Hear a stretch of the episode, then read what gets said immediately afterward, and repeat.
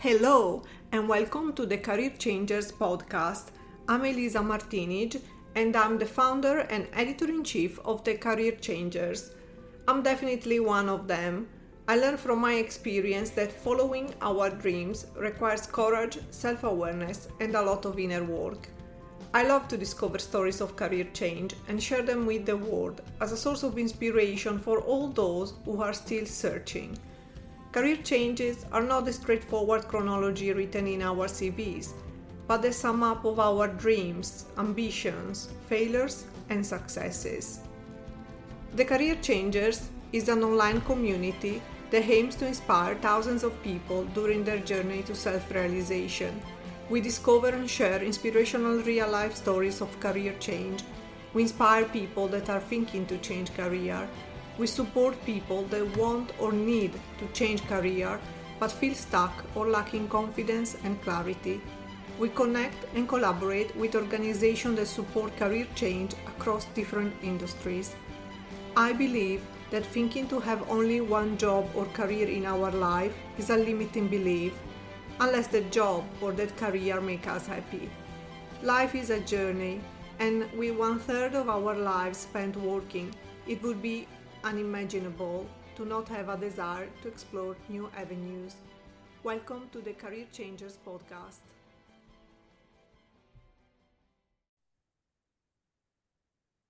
Hello, and welcome to a new episode of the Career Changers. Have you ever wondered if it's possible to turn a passion into a profession? Well, today we are going to answer this question and some more with our guest, Annie Margarita Yang, best-selling author of two books, The Five-Day Job Search and 1001 Ways to Save Money. Drawing from her personal experience, we will discuss ways you can identify potential side hustles, develop them into viable businesses, and balance them alongside full-time jobs. Annie will also share her experience on how she grew her side hustle to 80K annually while working full time and raising a family, explaining how making time for side projects can help you find your purpose, even if you are incredibly busy. Hi, Annie. Thank you so much for joining us. Elisa, thanks for having me on. So let's start with your background. How did you start your professional life? Or better, what was your first job? Oh my gosh, my first job was working minimum wage as a cashier at the grocery store. I had actually like a whole string of about 10 minimum wage jobs after that. So. well, I think we all have them. Uh, so there is always a way to start. and sometimes it's literally from the beginning. Yeah. Um, so what was your dream job when you were a child? Um, when I was a kid, I had always wanted to be an actress and a musician but my parents had told me that's not financially viable and they tried their very hardest to convince me that dreams should be staying dreams you know? Dreams are meant to stay dreams. I don't believe what they said though because um, now that i make more money um actually taking piano lessons as a complete adult beginner. So maybe one day i can still be a musician. Oh well we're waiting to hear that story then So then, what is your educational background? What did your parents ask you to study, or was it your choice? Well, um, my parents didn't ask me to study anything because I didn't go straight to college. That's why when I my first job when I first got out of high school, it was working as a cashier at the grocery store. Eventually, I did go to community college, and then I got an online bachelor's degree in communications. Mm-hmm. So let's talk about your journey how and when did you start thinking about creating a side hustle? I mean, you have a full time job, so you started your career at some point. Um, you can tell us a little bit more, more about that. Yeah, so when my husband and I we moved from Texas to Boston, I got my uh, second accounting second accounting job at that point. And I was like just on the train ride to work and I'm just like is this it?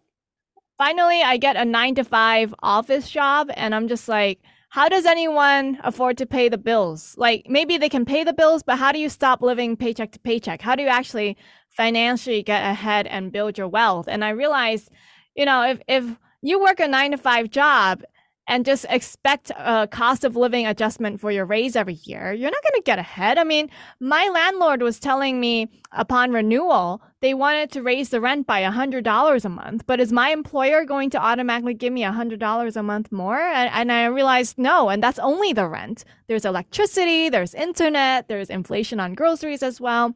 So that's when I decided I think I need a side hustle. And so how did you find your passion? My my passion was already always money related. I loved reading about money, how to how to save it, how to manage it, spend it right. Um, so I already had passion for that, and then my job was doing accounting. So it's basically whatever I do for my own personal finances is just on a larger scale for a business. And so the the side hustle that I d- created though it was bookkeeping. It's not because necessarily I had a passion for it. It's because I was reading online about how to start a side hustle, and you should basically start doing something that you're already extremely good at and know very well, so that you can do it on the side and charge money for it. And I was like, well, I could do bookkeeping then. okay, so well, then how did you turn a side hustle into uh, a successful business uh, while also having a family? That is a that's a more complicated question because not all of my revenue stream actually comes from doing only bookkeeping only right? Like i actually ended up developing multiple streams of revenue. Like for example i wrote a book. I i earn royalties from a book that i wrote one time but if you keep selling it over and over again you keep getting money passively from that right? Um, my youtube videos online on on how to save money on a low income actually generated a lot of the marketing for that. Every time at the end of a video, I would tell people, hey, if you really like this content, then all you need to do is support my channel by buying my book because I don't take sponsorships. I get YouTube ad revenue as well. And then there was also at some point I made a video on how to buy a house. No, not how to buy a house, but my excitement on how I became a homeowner at only 25 years old. So I was like, oh, I, be- I went from renting to owning my own place at 25. So I made a video on that. And then a very big mortgage company in the United States said, we liked your video and we want you to make three minute videos for our company on how other people can become first time homebuyers. So like I, I was getting like clients and random ways to make money like it, it went beyond bookkeeping. I think i got opportunities because i was able to put myself out there online and people watch my content. That's great. So you became an influencer. I don't like that word but i guess so. Well that's how it's called. As i say a positive positive one. Positive. yes so, what challenges did you have to overcome uh, while transitioning from just having a full time job to also dedicating yourself to this um, uh, side hustle and make it profitable? I think the biggest challenge is not in doing it. I think the biggest challenge was like at some point, once I made more than six figures, I was like, wait, is there more to life than just this? Because like I work a lot. I probably work like 10 hour days, 12 hour days, you know, like beyond beyond what I have to do, when you add it all up, it's like 10 hour, 12 hour days. And I was working seven days a week. I never never really took a day off for myself. And my my health, my physical health started to decline. I was only 26 when I first started having like stomach issues. And I was like, what's wrong with me? I don't understand. I tried different over the counter medications and then my doctor couldn't figure it out. And then finally I was like, I made this realization there's a mind body connection between how stressed out I was and manifesting in like physical illness. And as I, I had to like put my foot down and go like, you know what? I have to start setting boundaries with clients. I'm not answering their emails all day long anymore. I'll get to their email when I need to, right? And then I also had to say like, you know, I deserve to take a day off as well. I need to take care of myself. So starting I think like 4 months ago I decided Saturdays are my day like I can do anything on Saturday and no one can intrude. I can shut my phone off if I want, you know. And um, my health has improved by a lot just simply from deciding to, to take a day off every week. Yeah, that's really important to have time for ourselves to regenerate. So um, you started your side hustle, uh, uh, it seems from a money motivation, financial motivation to improve your situation. Uh, but what is it that actually kept you going? Where did you find your inspiration? I always have dreamed of like helping people with their finances because like I remember back when I was earning a minimum wage and I was saving money and all that stuff, people were telling me that they were broke and living paycheck to paycheck. And then I, I simply saw it as a math problem. I was like, but why? If you live on a budget and you spend only this much on your rent and things like that, the math should work and you should still be able to save money. But then people were struggling still. Despite the math working out, um, people are emotional spenders. They make financial decisions based on emotion um, they they buy on impulse. They think if they buy something that they bought impulsively, they will feel happy, right? So there's a whole host of like psychological factors that tie into that. And and I just I know I can solve this problem, right? So the question is like, why do I keep going? And I think it's that I feel like because I came from nothing. Like my family was poor. My my parents are immigrants from China. My mom didn't have beyond a sixth grade education right? She she would dream of like having cookies that she found and then dream that she stored them under her pillow so that she could save them for later. And then she would wake up from the dream and then like look under her pillow and she would realize that's a dream.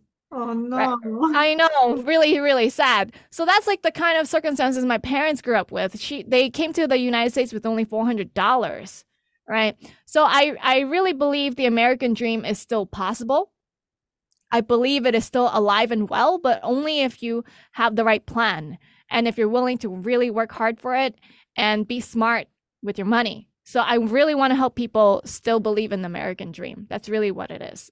Mm.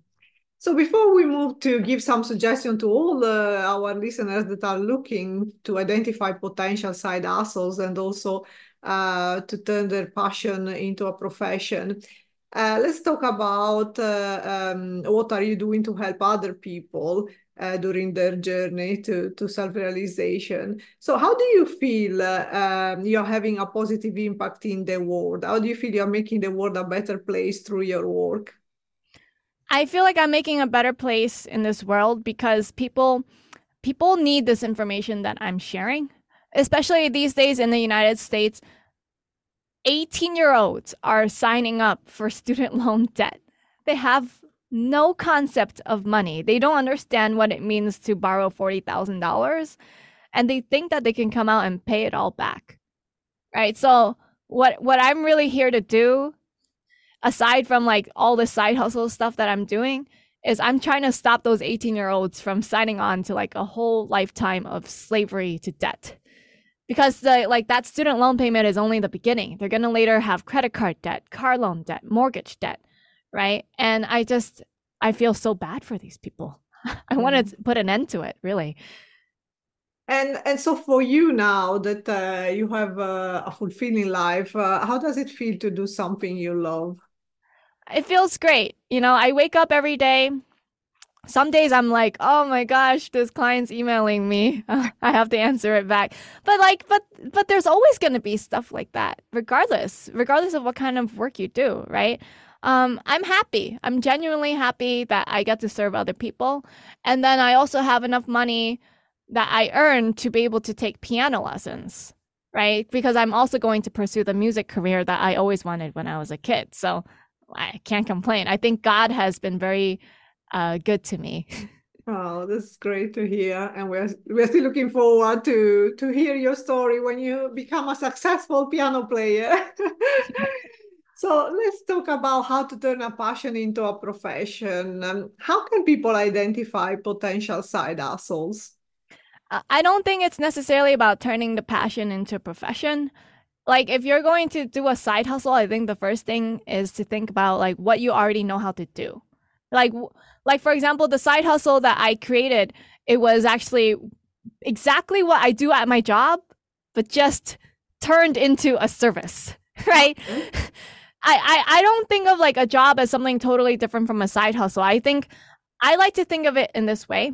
So everyone already works for themselves. Even if you're an employee, you work for yourself. You go into the marketplace and you sell your services. Now, how do you sell those services? For a job, you work 40 hours, right? You're selling your time to one client mm. for 40 hours. That that employer is not just a, a company. It's it's your client. It's a one client that you work 40 hours for. Now, can you sell that same service to another client that you do only 5 hours for? And then another one that you do only 2 hours for? I think so. Right? So I don't see it as anything different. I think just simply the structure is different in that in order to find clients, clients are searching for a provider right? They're not necessarily like putting up a listing saying like we look we're looking for a service provider. So that's the difference. How do you find them? Um, in terms of getting a job, you have to apply for a position that's open. So they openly make it known that we're looking for someone who can work for us for 40 hours versus a client that you do for a side hustle. You have you actually have to fish for them. That's the the only difference. I think the best way to start a side hustle is to think about what you're already doing at your job and then break it down by the hourly pay and then times two. Like for example, if, if you're a bookkeeper and, and at your full-time bookkeeping job you make $25 an hour, then charge $50 an hour for your side hustle. Why? The reason is because you have your own expenses of running a business, whether that's like the, the administration time of servicing a client that doesn't actually include providing the service itself, um, billing, right? Having the billing time of that, um, and then like having to pay extra tax. You have to pay extra income tax when you do the side hustle as well because the taxes are not automatically taken out unlike your paycheck. Hmm. So after someone has identified their existing skills and something they already know what what to do, how to do it, um, how can they develop something into a viable business? Because sometimes they may be okay, I'm gonna do it, but then uh, there are obstacles so how do i find clients so what is what is uh, your um, experience on this and what suggestions would you give uh, the thing to think about is who who are you serving so you can still do the side hustle the skill is the same but who exactly are you selling this to right um, i think the easiest way is to think about like narrow down on one kind of business or industry and get really good at it get so good at it to the point that your reputation is like, yeah, she's the one you got to go to, right? Like, like I, I don't take people who are not real estate. Uh, you know, for bookkeeping, don't come to me unless you're real estate. You're a cafe. I'm sorry, I'm not interested. Right? Yeah, your money would be nice, but I specifically want to only do real estate. So then, like, even just yesterday, my piano teacher called me and she's like, "Hey, Annie, you're doing real estate accounting, right? I said, yeah, I only do real estate. And then she's like, I just met someone who who knew he needs exactly what you do, just the real estate part. And then I was like, good, you know. So so like just pick one, pick okay. one, work only with that, get really good at it, and then when it's very viable, then you can expand from there. But the easiest way is to start with just one kind. Okay. So is there any reason why you choose specifically real estate? I like people in real estate. I think they have a certain uh, mentality. I like their hustle. I like their mindset. Their mindset isn't that typical nine to five office worker. Um, and people in real estate, they they're different in that like they think of their future. They have more of an investment mindset. Mm-hmm. You know, like they they actually genuinely care about numbers. Otherwise, they wouldn't be in real estate. Like they they they want to actually make a profit. So looking at their financial reports on a regular basis and making sure they're profitable is actually very important. And it's it was much easier to sell a bookkeeping service to people in the state than anything else because I was trying to sell like um, bookkeeping to a small mom and pop, you know, try try selling it to a small mom and pop or to like a freelance individual. They're not interested. They're like, well, I can do my own bookkeeping.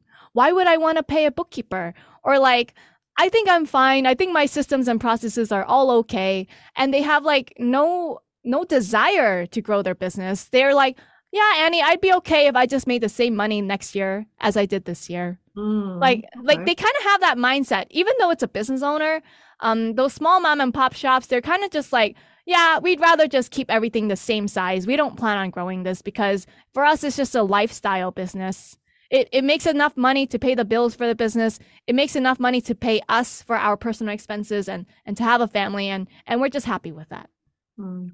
So you mentioned before that uh, um, you at some point you started to feel very stressed and have some health issues uh, due to the amount of work you were doing. So how can you find balance between a side hustle and also having a full-time job? I mean, you mentioned taking a day off, for example, but are there other ways that helped you in your journey? Yeah, uh, for me, it was two things because one, um, people in real estate can be really aggressive and pushy, and I'm a woman. And um, at first, I think I just didn't know how to handle that. Like some some guys are like really pushy. Like they're calling me, um, like at 4 p.m. or something. Hey Annie, I need this done. And then I'm just like, by when? But within the hour. I'm like, but I'm not home right now, and I'm not working for you as an employee. I don't like just drop what I'm doing to to service you. You know like the way this works is like in accounting, there's always a deadline. I can meet your deadlines, but if you're just going to call me at 4 p.m. and you want something done within the next half hour, that's not happening, right? I could have been in a meeting. I'm not home. I'm out and about doing something else. I mean, I'm not an employee, right?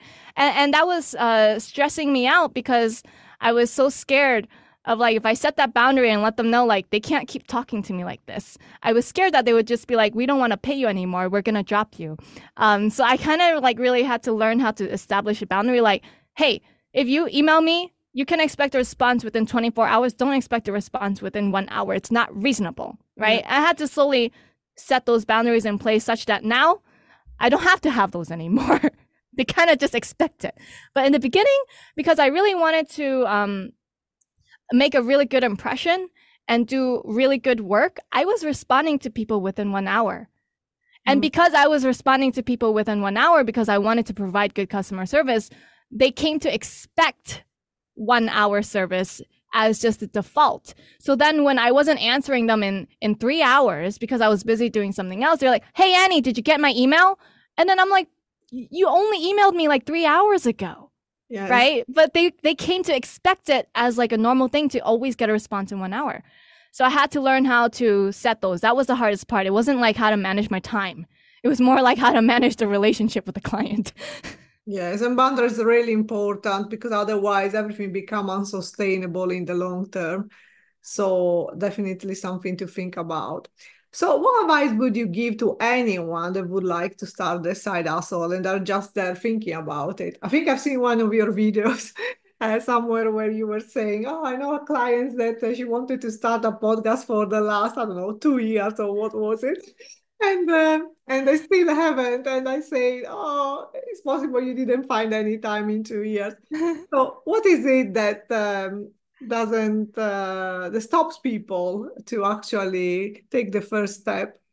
They overcomplicate things people take any give someone any project and i can i can tell you they're gonna overcome it needs this this this it needs these 10 things before i can i can get this started before i release this podcast if i start a podcast i need 10 episodes before i can even release the podcast into the world or like i i had said i assigned a website design project to my employee and then i was like hey um you know, we need to redesign our website for our new business strategy. I just need these like two pages on the site. She's like, no, no, no. We need a services page. We need an about page. We need the contact page. We need the blog post. And then I'm just like, oh my gosh, if I had to get all of that in, I'm never going to get started.